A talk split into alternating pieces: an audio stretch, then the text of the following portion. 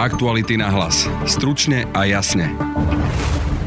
Marian Kotleba sa opäť posadil na lavicu obžalovaných na špecializovanom trestnom súde v Pezinku. Dnes namietol sudkyňu Ruženu Sabovu, ktorá súdi napríklad aj Mariana Kočnera.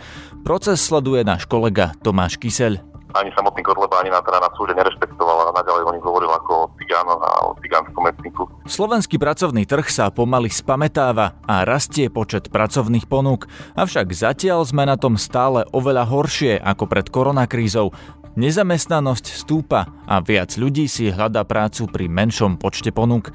Viac povie Nikola Richterová z portálu Profesia.sk. Práve minulý týždeň sme mali dni, kedy sme evidovali vlastne vôbec najvyšší počet reagujúcich uchádzačov za posledných 5 rokov. Dozviete sa aj to, ako zamestnávateľia počas krízy vyžadujú od uchádzačov o prácu splnenie prísnejších kritérií, napríklad vyššie vzdelanie a viac praxe. Počúvate podcast Aktuality na hlas, moje meno je Peter Hanák. Na telefonickej linke mám teraz kolegu Tomáša Kysela, ktorý sa hlási zo špecializovaného súdu v Pezinku, zo súdu s Marianom Kotlebom. Vítaj na linke, Tomáš. Ahoj. Na úvod stručná otázka, čo sa vlastne dialo dnes? Kto svedčil, ako to prebiehalo dnes na súde? Stalo sa tam niečo zásadné?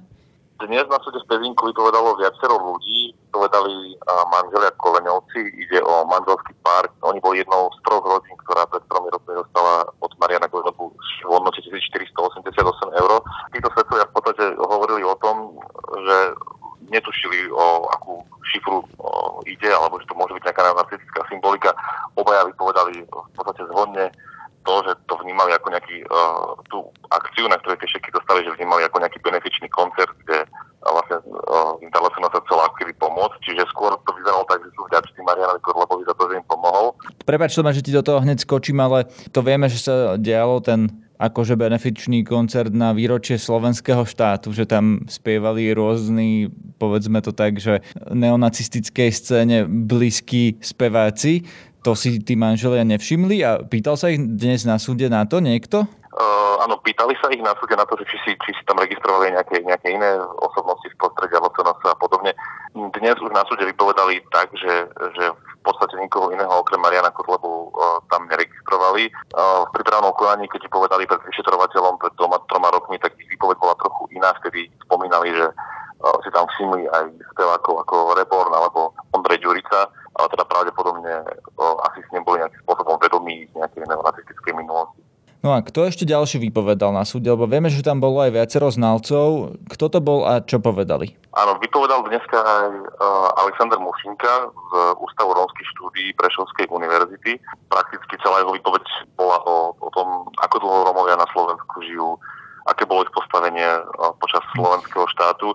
No, prepáč, ale prečo je toto dôležité, eh, keď hovoríme o trestnom stíhaní Kotlebu za neonacistickú symboliku na šekoch na výročie slovenského štátu? No, čo to má s Rómami na Slovensku? No, viacerí, viacerí historici alebo znalci už počas súdu vlastne poukazujú na to, že o, neonacistické strany, medzi ktoré zaraďujú aj eh, LSNS, majú akoby potrebu ukazovať na nejakého nepriateľa v prípade LSNS sú to práve často Rómovia, ktorých, ale teda oni nevolajú Rómovia, ale, ale cigáni a to bolo aj vlastne predmetom výpovede pána Mušinku, ktorý teda uh, sa snažil poukázať na to, že nazývať Rómov cigánmi je nesprávne je to pre nich pejoratívne a urážlivé, čo ani samotný Kotleba ani na, teda na súde nerešpektoval a naďalej o nich hovoril ako o cigánoch a o cigánskom etniku. No a prečo je to dôležité? Je to len taký kontext k tomu, že e, ten súd vlastne má dokázať, či je Marian Kotleba naozaj fašista alebo naozaj neonacista, či pozná tie neonacistické šifry, ale stále mi nejde do hlavy, že ako s tým súvisí to, či na Slovensku Kotleba volá Rómov slušne Rómovia alebo vulgárne a pejoratívne cigáni.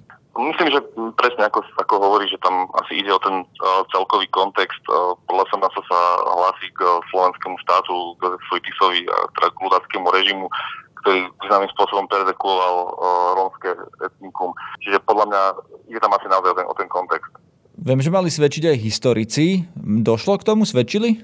Uh, svedčili dnes aj traja historici, áno, Jakub Drábik, autor fašizmus, Jana Hlavinka, aj historik Michal Švart, všetci traja svedčili. No a čo povedali?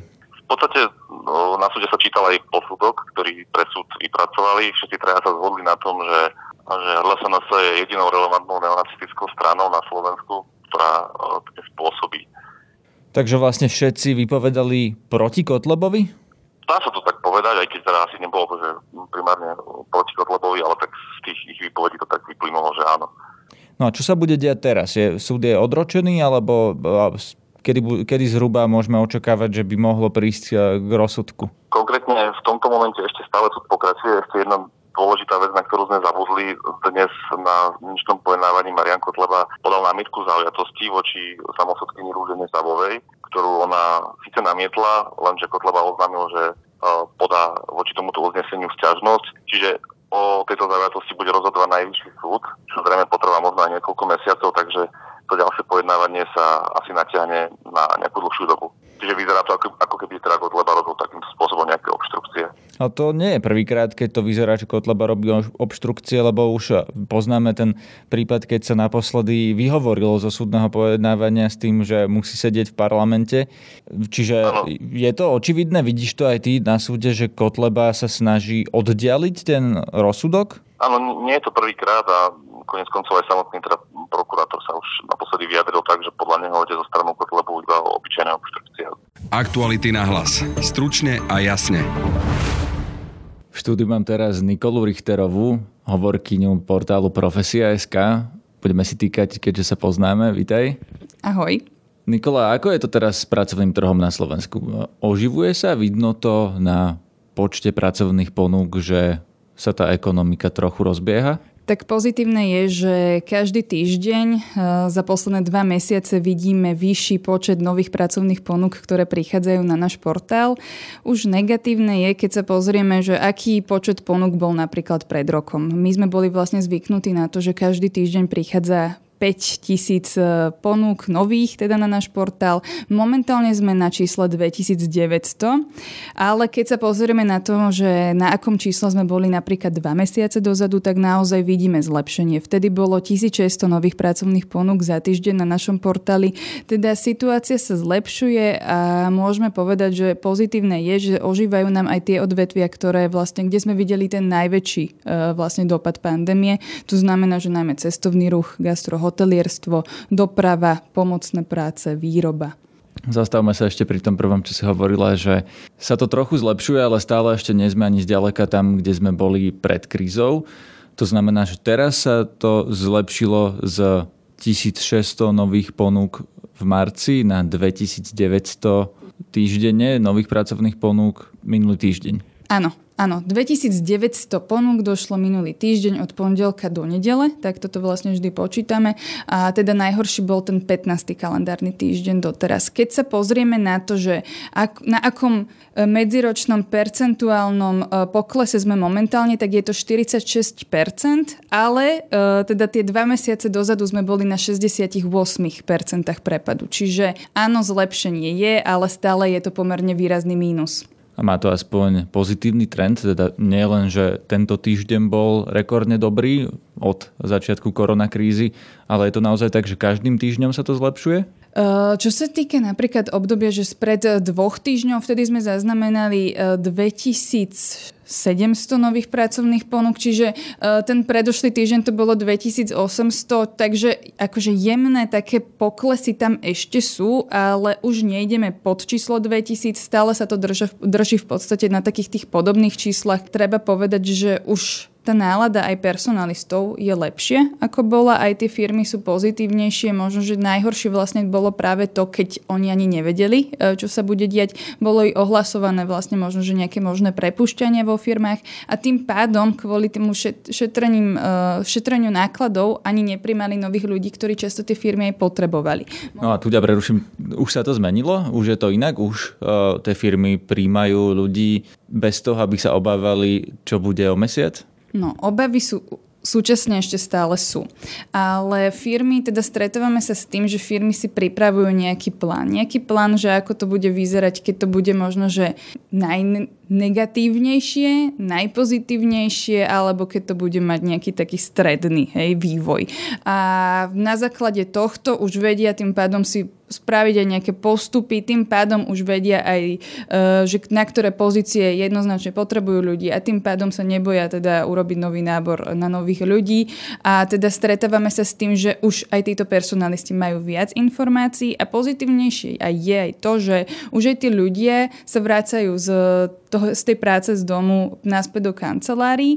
Taký najväčší dátum vlastne bol ten 1. jún, keď sa otvorili školy, vtedy sme vlastne evidovali veľmi veľa zamestnávateľov, ktorí v podstate ako keby odporúčili svojim uh, zamestnancom, aby sa vrátili späť. Čiže už aj to je také pozitívnejšie, že tí ľudia už sú viac na očiach, už je možno, že aj medzi tými zamestnancami, nie iba teda tými uchádzačmi, ale aj zamestnancami taká tá lepšia situácia, že aj uh, to povedomie o tých o, tej celkov, o, tom, o tých všetkých informáciách na trhu práce je trošku lepšie, tým pádom aj tie obavy, ktoré teda súviseli s tým, že ľudia by mohli prísť o prácu, sú trošku lepšie, teda nižšie. O tejto kríze sa hovorilo nielen ako o koronakríze, ale aj o ekonomickej kríze, ktorá vždy znamená prepúšťanie menej pracovných ponúk. Myslíš si aj ty, alebo je to vidno na profesii, že je to nie len koronakríza, ale aj taký ten ekonomický cyklus, že ideme na chvíľu dole?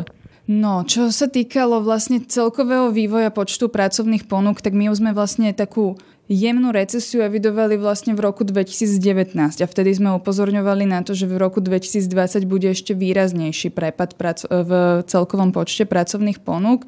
Rekord si drží rok 2017 a vlastne potom v roku 2018 boli podobné čísla, ale tam bol ten medziročný pokles e, tisíc pracovných ponúk, čiže takmer nič. Prepač, to znamená, že počet pracovných ponúk klesá už 3 roky? Dá sa povedať, že áno. V roku 2017 bol absolútny rekord. Tam bolo na našom pracovnom portáli približne 275 tisíc nových pracovných ponúk za celý ten rok.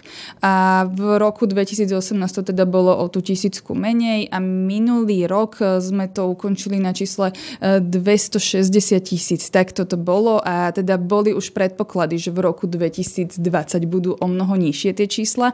Samozrejme, všetky tieto predpoklady sú už sú už teraz zrušené, lebo teda, teda potvrdilo sa, že teda uh, ten počet pracovných ponúk bude výrazne nižší, ale nikto nemohol predpokladať, že až takto nižší volá sa to, my, vlastne naša riaditeľka stále hovorí o tom, že prišla tá čierna labuť v ekonomike, to znamená, že sa stalo niečo, s čím vlastne nepočítala žiadna predikcia.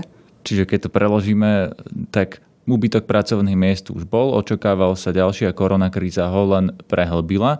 Moja otázka teda je, že keď koronakríza skončí, čo môžeme očakávať? No, Uh, najdôležitejšie je to, že kedy skončí korona kríza a nemôžeme očakávať hlavne to, že sa nám tá ekonomika prebudí zo dňa na deň. Toto bude taký postupný vývoj a my napríklad ani neočakávame, že do konca roka sa dostaneme na také číslo nových pracovných ponúk, ako som presne rozprávala, že sme boli zvyknutí, že prišlo 5000 nových pracovných ponúk. Nie je tu úplný taký predpoklad, že je to možné.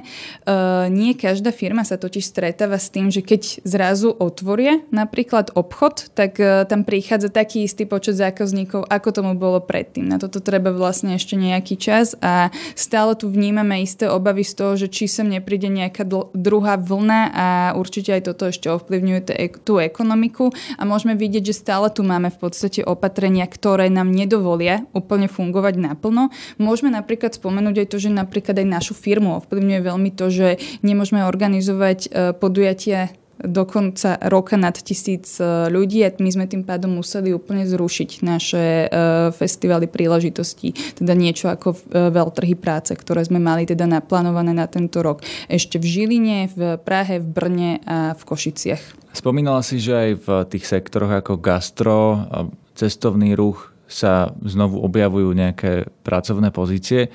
Čo ešte? Koho ešte hľadajú zamestnávateľia na profesii? Najčastejšie vidíme pracovné ponuky momentálne na administratívnych pracovníkov.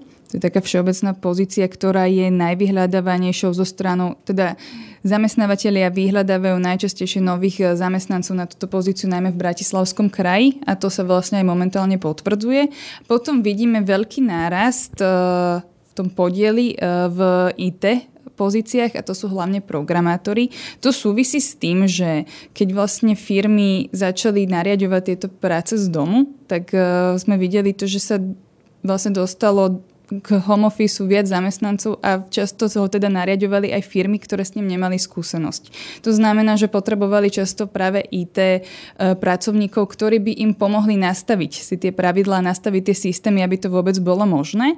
A ešte sa nám teda zobrazujú ponuky na programátorov aj e, e, vlastne, ktoré súvisia s tým, že veľmi veľa predajní sa začalo orientovať na online predaj. A, je to aj, a bolo to aj v takých prípadoch, že opäť oni nemali ten systém, potrebovali ho, čiže hľadali takýchto pracovníkov. Samozrejme treba zdôrazniť, že toto sú práve tie pozície, kde vidíme často absolútne najmenší počet reakcií uchádzačov, lebo vieme, že ten IT, uh, eh, IT sektor bol v podstate nedostatkový už pred pandémiou a to, že tá pandémia spôsobila, že vlastne sa nám ako keby znížil počet uh, tých nižšie kvalifikovaných uh, voľných pracovných miest a práve sa nám zvýšil podielovo počet uh, tých ponúk, ktoré vlastne majú nejaké vyššie, teda vyhľadávajú ľudí s vyššou kvalifikáciou, tak práve to spôsobilo, že aj uh, vidíme na niektorých takýchto pozíciách vyšší úbudok, teda práve v tých reakcií. A firmy majú väčší teda problém zohnať nových ľudí. Z logiky veci, keď je viac nezamestnaných a menej pracovných ponúk by vyplývalo, že ľudia na jednu pracovnú ponuku pošlú oveľa viac, oveľa viac zareagujú, že tam príde oveľa viac životopisov. Je to tak? Má človek menšiu šancu nájsť si prácu pri tej jednej konkrétnej ponuke? Prvé týždne naozaj sme, teda pandémie sme naozaj mohli vidieť, že práve menej ľudí reagovalo. Videli sme tým pádom menej ponúk, ale aj menej reakcií od uchádzačov. Teraz sa už situácia zmenila a práve minulý týždeň sme mali dni, kedy sme evidovali vlastne vôbec najvyšší počet reagujúcich uchádzačov za posledných 5 rokov. Môžeme povedať, že vďaka tomu, že nám miera nezamestnanosti rastie, tak my očakávame, že ten počet e, uchádzačov, ktorí budú reagovať na pracovné ponuky, bude iba rásť Problém je často v tom, že oni vlastne reagujú často na podobné pracovné ponuky a to znamená, že práve na také, ktoré nevyžadujú, teda nemajú až také požiadavky. Často vlastne máme medzi takými vlastne tými najobľúbenejšími pozíciami práve tie, ktoré najčastejšie vyžadujú stredoškolské vzdelanie a nevyžadujú prax. A potom práve sa nám stáva, že na takýchto pozíciách nám rastú tie reakcie, naopak keď hľadajú firmy odborníkov, tak tam to zase viazne. A toto je ten problém, s ktorým sa môžeme, môžeme momentálne stretnúť, práve prichádza vlastne k tomuto výraznému zvyšovaniu e, reagujúcich uchádzačov vtedy, keď nám ešte na trh práce prichádzajú aj absolventi z vysokých alebo stredných škôl. Čo sa bude diať teraz? Takže naozaj v podstate títo absolventi prichádzajú na trh práce asi v úplne najvne, najnevhodnejšej chvíli a teda bude zaujímavé sledovať aj toto. Čo sa však ale týka vývoju na našom portáli, je problém, že práve tá pandémia spôsobila, že sa nám zvýšil po podiel ponúk, ktoré vyžadujú vyššie vzdelanie. Vlastne pred pandémiou platilo, že 17% ponúk vy, vyžadovalo vysokoškolské vzdelanie, momentálne je to 25% ponúk a taktiež sa nám e, znížil počet ponúk, ktoré sú vhodné pre absolventov. To znamená, že naozaj my môžeme vidieť, že počas pandémie hľadajú zamestnávateľia častejšie práve tých ľudí, ktorí sú skúsení, ktorí majú vzdelanie a ktoré splňajú vlastne vyššie požiadavky. Počúvajte aj naše ďalšie podcasty. Najnovšiu novinku máme podcast Múzeum, ktorý nájdete na Spotify v kanáli Podcasty Aktuality.sk. Sme aj na Facebooku a Instagrame. Ak nás chcete podporiť, môžete to urobiť kliknutím na logo plus na webe Aktuality.sk. Na dnešnom podcaste spolupracoval Tomáš Kyseľ. Zdraví vás Peter Hanák. Aktuality na hlas. Stručne a jasne.